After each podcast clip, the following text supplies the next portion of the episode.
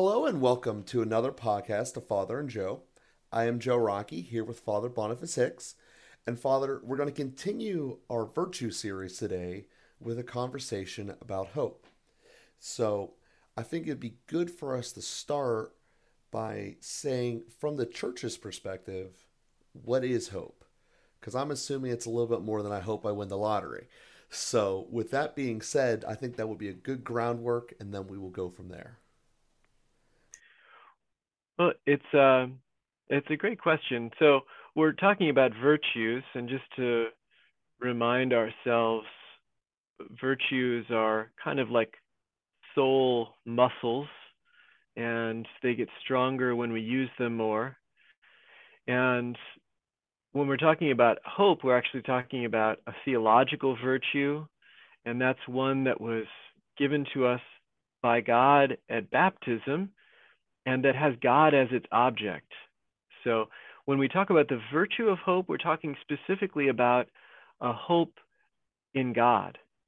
So yeah, not just a hope in the lottery uh, or a hope in you know good random numbers or a hope in uh, you know my mom or dad coming through or a hope in the IRS or something. Uh, we're talking about hope in God. So that's what makes it a theological virtue. We've talked about faith and love. Those are the two other theological virtues. And again, that's faith in God and love for God. That's precisely them being theological virtues. Now, we do have natural hopes. Pope Benedict wrote a beautiful encyclical on hope called Spe Salvi. Uh, and he reflects on the verse from St. Paul in hope we were saved and he reflects on the fact that hope can actually have a saving power for us. So hope is not just uh, wishful thinking, and it's not just uh, something that we sketch down on our New Year's resolutions and we kind of hope that they'll happen, you know.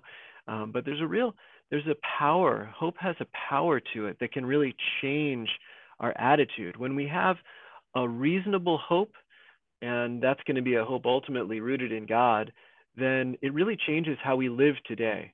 So hope is obviously about something in the future, and specifically it's about a good to be achieved in the future. So we're that's what we're hoping in. And when we're having our hope in God, it's about really being one with God in the future, that we're on a path and we have a destination. So all of us have been on a journey before. I maybe have a a little bit more of that in my childhood than most people, since my dad was a, was a Navy uh, submarine commander, and we moved across country four times when I was growing up, and we drove across country three of those four times. And uh, you know, the idea of a destination, whether a daily destination, we took a couple of weeks and you know did some sightseeing and things like that, but I I learned about 10 hour, 12 hour drives from the time that I was, you know, seven years old or something, six years old. And the idea of arriving just at the end of that drive, but then there was a longer journey as well. Uh, each little ar- arrival was also part of a bigger journey and a bigger arrival when we finally made it to our new home on the other coast, you know. And so I think we can all get into the feeling of that to some extent of uh, hoping for an arrival that's a good, it's a future good that we're anticipating. And things that strengthen hope are our confidence that we're actually going to arrive.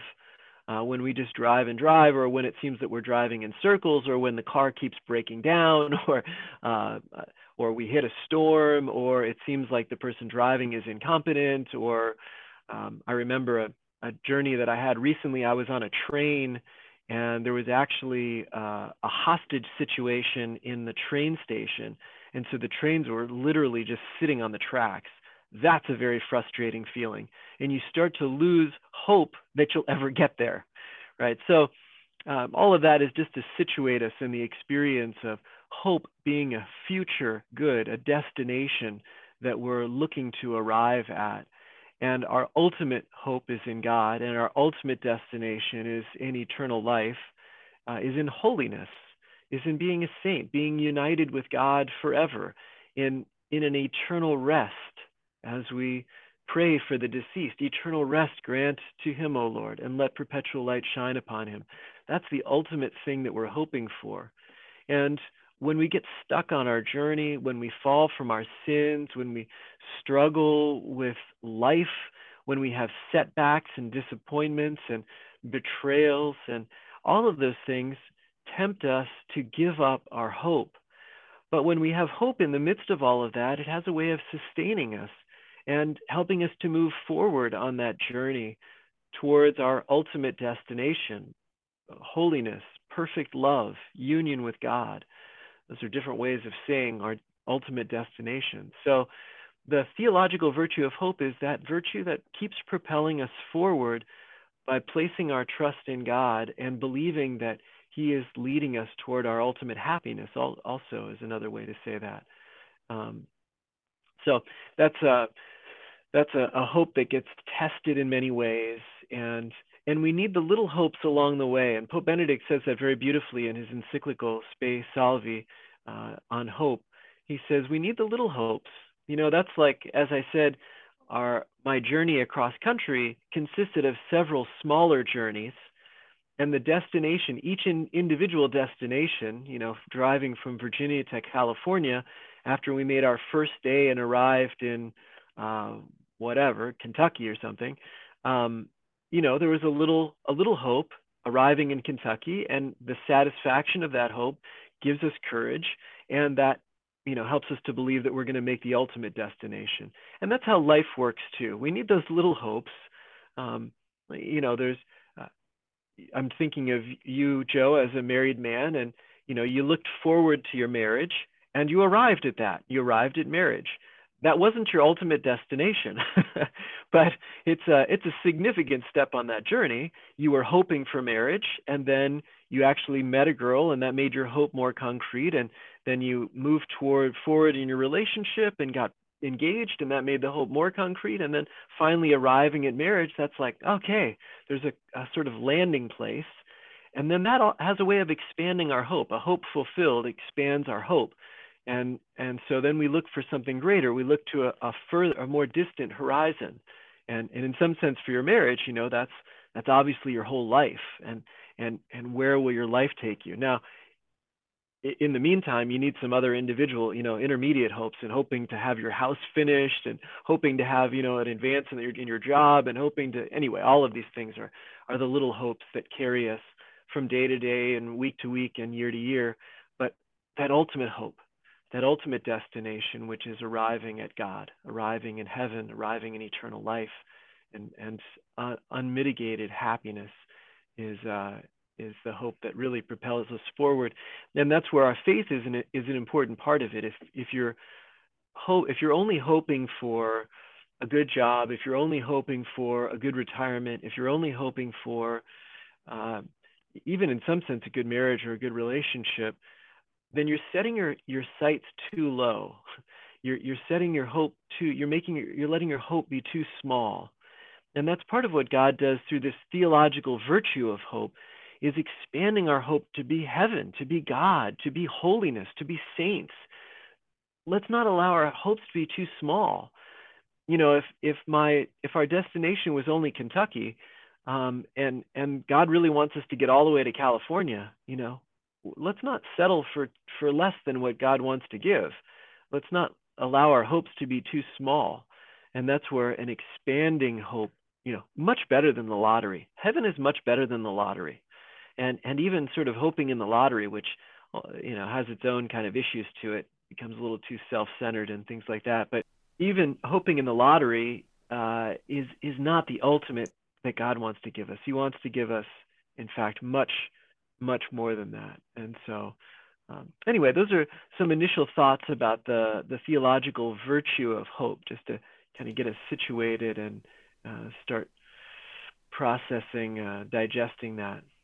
So, as I'm hearing you, and correct me if I'm wrong here, it seems very connected with faith. And from what I'm hearing, and you can correct me, like I said, if I'm wrong, that the difference between hope and faith, while they're two rings, the two sides of a ladder to get upward higher, the faith side is trust in God. On the other side of the relationship, that He's going to come through and do what He says. Where the hope side is more your actions to go down the road to be able to make things happen, um, to be able to continue to progress. Because as you use the example of my marriage there, um, it wasn't like I didn't do anything uh, between meeting Teresa and getting to engagement.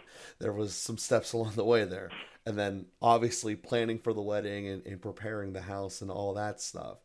So, I, I, like I said, I don't want to put words in your mouth, but that basically seems to be the difference between faith and hope. Faith being God's side that He's bringing to the table, and hope being our actions that we're bringing to build this ladder together to get up to heaven.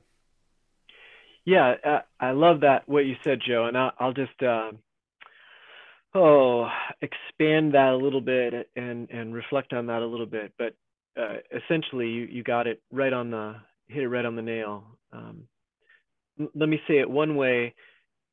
Uh, faith tells us what our destination is. So it's like faith tells us that California exists and that we want to go there. You know, uh, again, I'm just uh, so faith tells us that heaven exists, that God is love, that I want to go there. Uh, love is actually our destination. Uh, so faith tells us it exists, love is our destination, and hope is the driving force. Hope is the movement from one to the other, we might say. So uh, let me say it a, a little different way now using the scripture. In the letter to the Hebrews, it says, faith is the substance of things hoped for and the proof of things unseen. So, uh, just says another way, we we know what the object is. We know what we're hoping for, because the fact is, none of us have seen God. so, how do we know God? How do we know that He exists? How do we know that there's a heaven? How do we know that He's faithful? How do we know? How do we know any of this stuff? Well, that's faith. God has revealed it to us, and we trust in it. Uh, and then we know that it exists.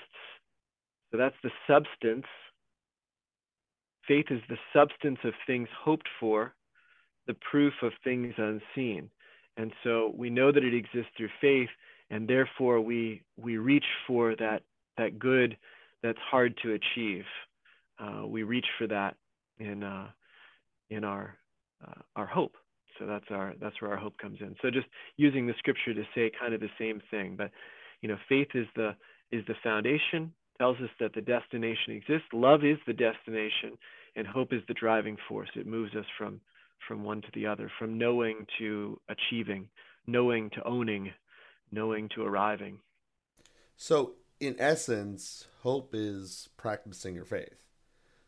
Is, is that correct? It takes an act of hope to practice your faith. That's right. Yeah, absolutely. Mm-hmm. So, whenever you're going through life and you see a situation where you don't quite understand why the faith is teaching you to do this, that, or the other, and you don't necessarily agree with it at the time for whatever reason. Um, so, take the death penalty, for example. Some people think that that's a great idea. Um, and but we know that from many episodes that the church teaches the sanctity of life. And that's why we do things such as fight against abortion. So the practice of hope is going out and speaking out against items like that. Speaking out and doing what the faith is telling you to do to bring people closer together. I'm just rattling off different examples now. Um, to bring people closer together to God, to talk about, you know, Jesus, to pray at your table, stuff like that. So so those are are what we're saying examples of hope are.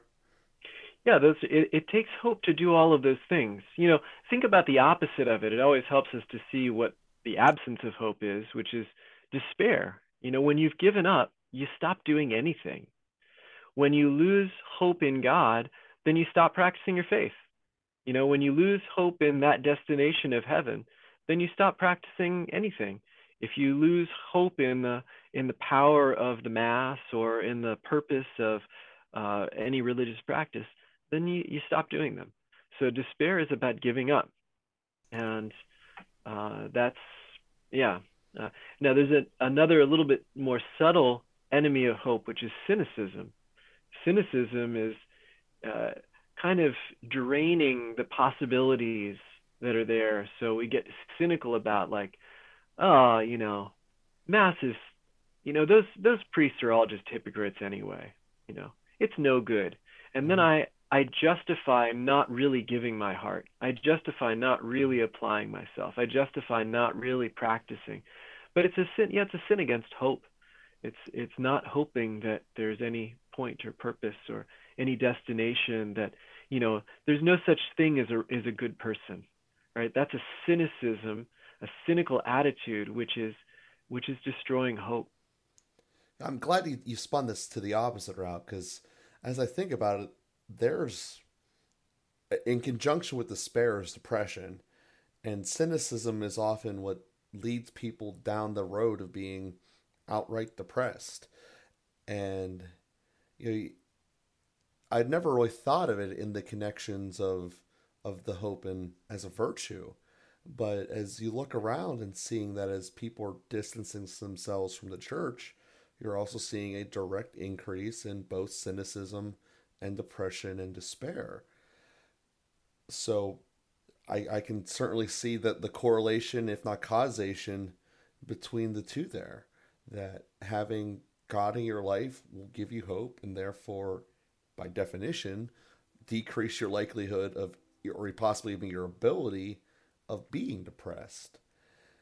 Man, that's got to be a lot more productive than taking a Xanax.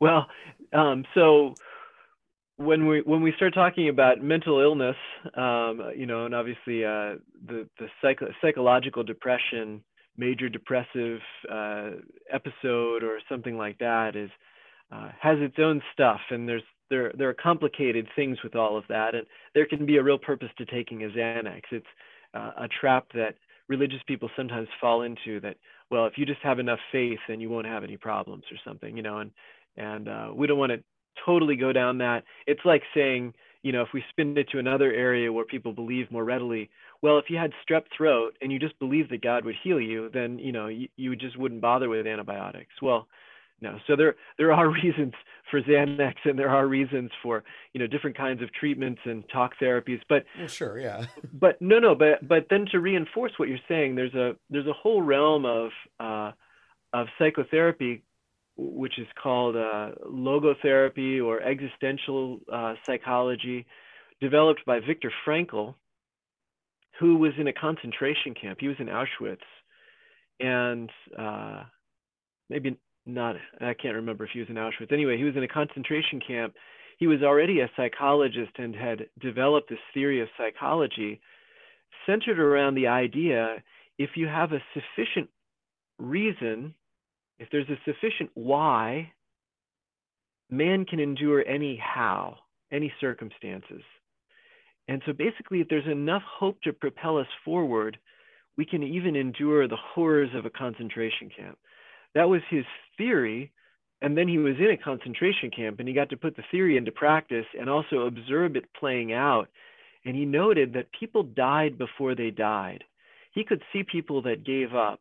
And then it didn't really matter whether they were shot or whether they threw themselves against the barbed wire trying to, you know, get out or whether they just gave up and laid down or whatever it was. Lots of different horrible, I mean, just evil ways that they were killed. But the point was he he saw that they gave up first. So many of them, you know, gave up first. And so he developed this whole approach to psychology, which is not so worried about what's the root of the problem as it's worried about giving people a reason to live and to push forward. Now, that's all very much in the psychological realm, but faith substitutes that for us because we are Christian and we believe in the resurrection. We can say that through the cross, there is new life. And so, any suffering, any sacrifice, any trial has a good resolution. That's our faith as Christians. And when we can apply that, it gives us a reason for hope. That's why St. Peter says in, in 1 Peter 3.15, always be ready to give a reason for your hope. Uh, because Christians are, are able to do that. We, we have a reason that even in the worst circumstances, there is, there is a future for all of us. And, and it's, a, it's a bright future. It's a, a future that's better than anything any of us have ever experienced. And it lies ahead for all of us. You know, that's our ultimate hope. So all of that is the, the virtue of hope, which does give us strength to move us forward and endure tremendous trials if if that hope is rooted deeply enough. Yeah, and that's that's that's a lot there. So first off, a I had no idea that hope was this encompassing and that in some ways it really is the the driving action force behind the other virtues. And in terms of what you were saying about that psychology, I think we've all seen it in everywhere in our lives. You know, you think of it someone who uh, who's training and they have to lift like 300 pounds, and to get there, you have to start by doing lower weights, but doing more reps of them to build your, your strength up. And you know, you're supposed to do 225 eight times to be able to do 300. So you can see if someone is going to be able to make it because you can see when they're quitting around the fourth attempt. That means they have no chance of getting 300 if they can't even get 225 four times. And you can see it when people are running long distances that they just kind of tap themselves out. And there is significant power in believing that you can do something and doing the reinsurances, as you had mentioned earlier, about getting from one side of the country to the other. You got through a state, you know, you, you got through a couple hours of the journey. You saw the other set of mountains on the other side of the country, um, depending on which side you started on. So you can see that there's results from your actions. And, and, and I really had no idea that hope was all this encompassing. In my head, I had it so intertwined with faith, I didn't have the true difference between it there. So I, I definitely thank you for for illuminating me here on this today, Father. Um, and, and I'm sure as you did for many other people out there listening. So, with that being said, as we're coming to the final moments of our cast here today, if you want to give any final thoughts or, or last impressions as we do this Virtue of Hope episode. Well, I think Romans 8:28 is a great verse for us to hold on to. We know that God works all things to the good for those who love him. And that's a, that's a reason for our hope. God works all things to the good. Uh, and just before that, Romans 6 something, uh, St. Paul says, Where sin abounds, grace abounds all the more. And so, uh, or, or, sometimes they say it's at the darkest point of night that's just before the dawn. And mm-hmm. so, uh, keeping that in mind so that when we face trials difficulties, we have a reason to believe persevering, pressing forward, there's a future, and we can arrive. Uh, we all of these physical things are not necessarily possible. I dare say I will never lift 300 pounds, um, mm-hmm. and I'll never dunk a basketball, and I'll ne- there's plenty of things that are physically impossible for me, and I don't hope in them. That would be irrational. Mm-hmm. But when our hope is the fulfillment of our humanity, the fulfillment of the greatest desires of our hearts, which are infinite love, uh, that's that hope is reasonable, and God wants it for us as much as we want it for ourselves. And no matter where we are, what we've done, or what's been done to us, it's still our horizon. It's still our future if we can persevere and keep reaching for it straining forward to what lies ahead and forgetting what lies behind, as St. Paul said in uh, Philippians 3. So, yeah, there's a reason for hope. And, and if we could just take that note away and press forward, uh, believing, trusting in God, then uh, we'll, we'll have a better day. Beautiful. Beautiful. And as hope being the virtue that's leading us to action, for anyone out there who kind of listened to this and thought of someone who might not be in a spot of, of great hope, you know, let's open them up in one capacity or another to, to seeing the greatness that uh, that is becoming closer to God and deepening the relationship there. So again, we thank everyone for listening, and we will be with you again here next week.